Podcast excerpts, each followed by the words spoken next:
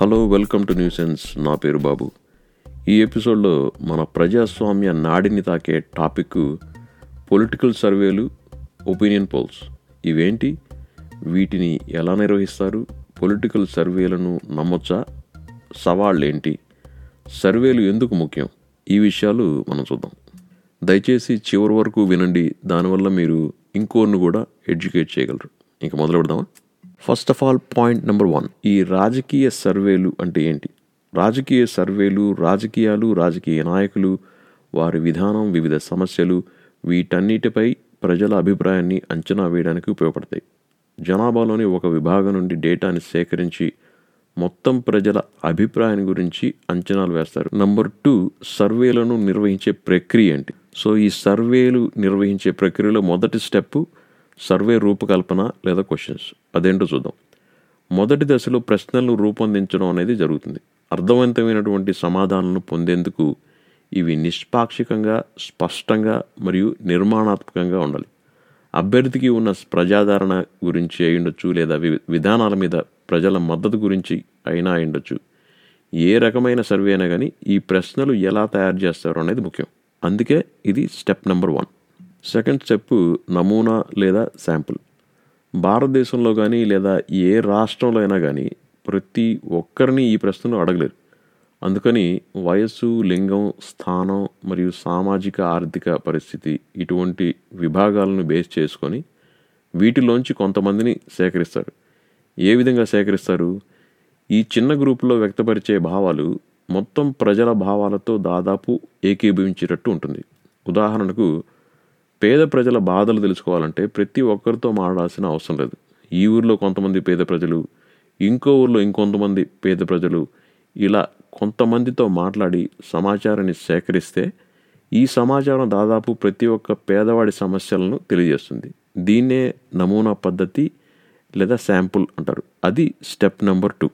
Step number three సమాచార సేకరణ అంటే ఇన్ఫర్మేషన్ గ్యాదరింగ్. అస్సలు విషయం అంతా ఇక్కడే ఉంది.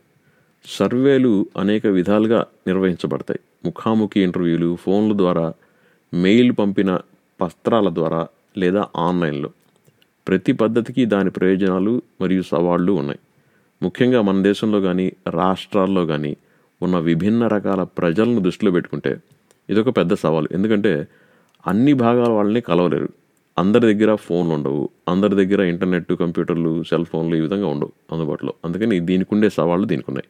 కానీ ఇది స్టెప్ నెంబర్ త్రీ. సమాచార సేకరణ or information gathering. Step number four విశ్లేషణ లేదా అనాలిసిస్ డేటాను సేకరించిన తర్వాత తీర్మానాలు చేయడానికి ఈ డేటాను విశ్లేషిస్తారు.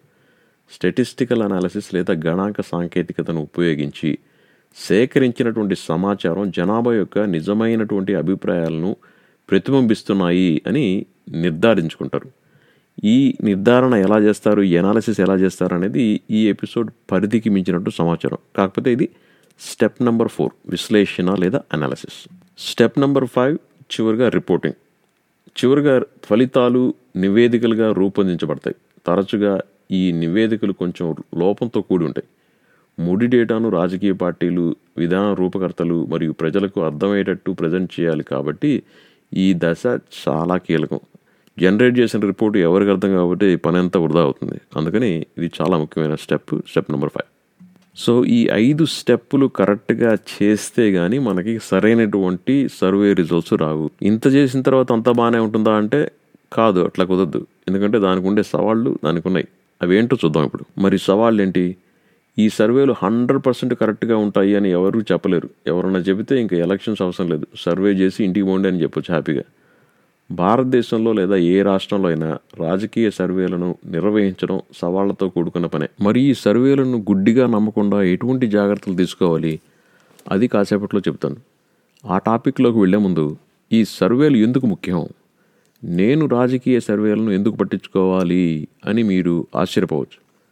ప్రజాస్వామ్యాన్ని రూపొందించడంలో ఈ సర్వేలు కీలక పాత్ర పోషిస్తాయి. అవి ప్రజలకు ఒక వాయిస్ని అందిస్తాయి.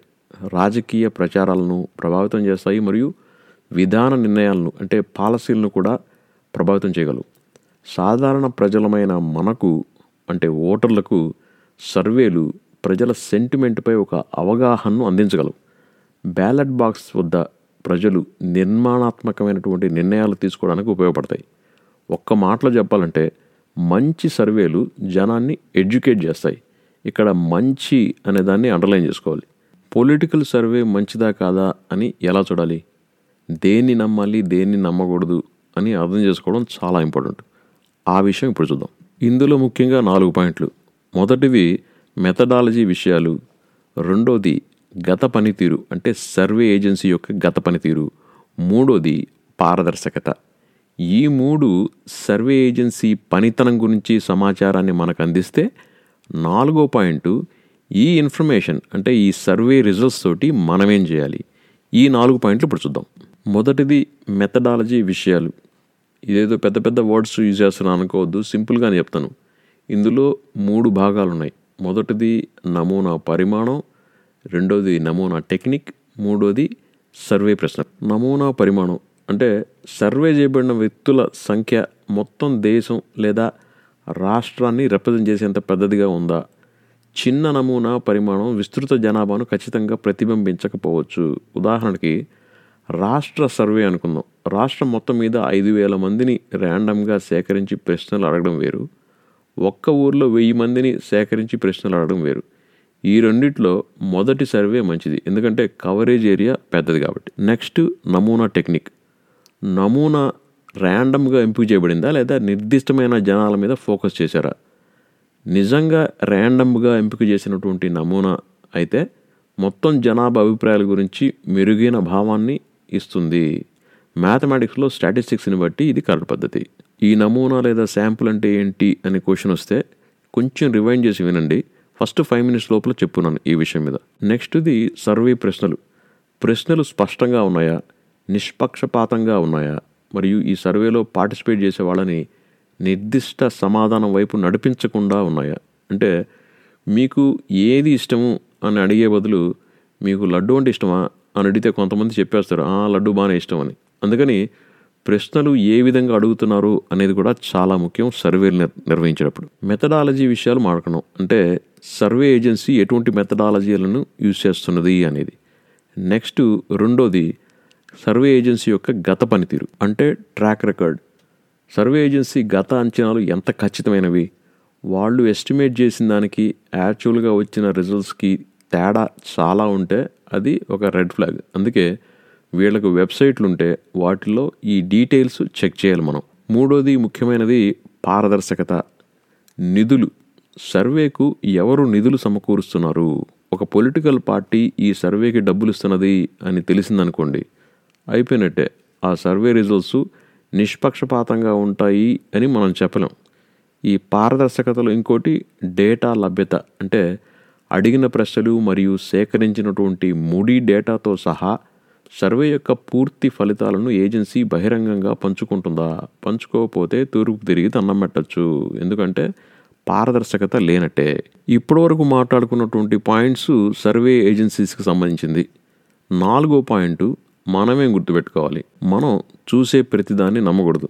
మార్జిన్ ఆఫ్ ఎర్రర్ అని ఒకటి ఉంటుంది. అంటే అన్ని సర్వేలు ప్లస్ లేదా మైనస్ మూడు పర్సెంట్ వంటి మార్జిన్ ఆఫ్ ఎర్రర్ని కలిగి ఉంటాయి దీని అర్థం వాస్తవ ఫలితాలు నివేదించబడిన దానికన్నా కొన్ని శాతం పాయింట్లు ఎక్కువ లేదా తక్కువగా ఉండొచ్చు. నెక్స్ట్ పాయింట్ నిర్దిష్ట సమయంలో చేసిన సర్వేలు. అంటే సర్వేలు నిర్దిష్ట సమయంలో ప్రజాభిప్రాయాన్ని సూచిస్తాయి. సెంటిమెంటు కాలక్రమేణా మారచ్చు. ముఖ్యంగా ఎన్నికలకు దగ్గరలో ప్రధాన సంఘటనలు ఏమైనా జరిగాయి అనుకోండి అంటే సడన్గా ఒక కుంభకోణం బయటపడింది అనుకోండి పాత సర్వేలు ఏమి పనికిరావు. సర్వే రిజల్ట్స్ మారుతూ ఉంటాయి కాబట్టి సర్వే మళ్ళీ నిర్వహించాల్సిందే. నెక్స్ట్ గుర్తుపెట్టుకోవాల్సినటువంటి విషయం బ్యాండ్ వ్యాగన్ ఎఫెక్ట్ పట్ల జాగ్రత్తగా ఉండడం. అంటే అందరూ ఒక దాని గురించి మాట్లాడుకుంటున్నారు కాబట్టి ఆ సర్వే గొప్పది అని అనుకోకూడదు. జనాదరణ పొందినటువంటి అభిప్రాయం ఖచ్చితత్వంతో సమానంగా ఉండదు. చివరిగా మనం చేయాల్సింది ఏంటంటే బహుళ సర్వేలను పరిగణించాలి. అంటే వివిధ రకాల సర్వే ఏజెన్సీల నుండి వచ్చినటువంటి సర్వే ఫలితాలను విశ్లేషిస్తే అప్పుడు మనకు ఒక బిగ్ పిక్చర్ వస్తుంది. ఇక ముగించే ముందు చివరిగా రాజకీయ సర్వేలు కేవలం నంబర్స్ కాదు. అవి ప్రజల యొక్క అభిప్రాయాలకు సమాజం యొక్క పల్స్కి ప్రతిబింబాలు. ప్రజాస్వామ్యంలో పరిపాలించే వారికి మరియు పరిపాలించబడే వాళ్ళకు సాధికారనిచ్చే సాధనం ఈ సర్వే. కాబట్టి మీరు నెక్స్ట్ టైం రాజకీయ సర్వేల గురించి విన్నప్పుడు పైన చెప్పినవి గుర్తుపెట్టుకోండి. మీరు గణాంకాల్లో నిపుణులు కావాల్సిన అవసరం లేదు. సర్వేలు ఇచ్చే సమాచారాన్ని విమర్శనాత్మకంగా ఎలా ఆలోచించాలి అని మీకు ఇప్పుడు అర్థమై ఉండొచ్చు.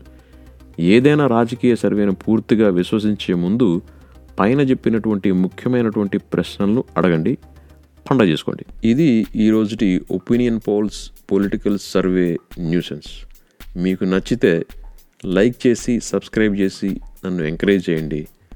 వీలుంటే షేర్ చేయండి. నెక్స్ట్ ఎపిసోడ్లో మళ్ళీ కలుసుకుందాం. అంతవరకు సెలవు. Thank you very much.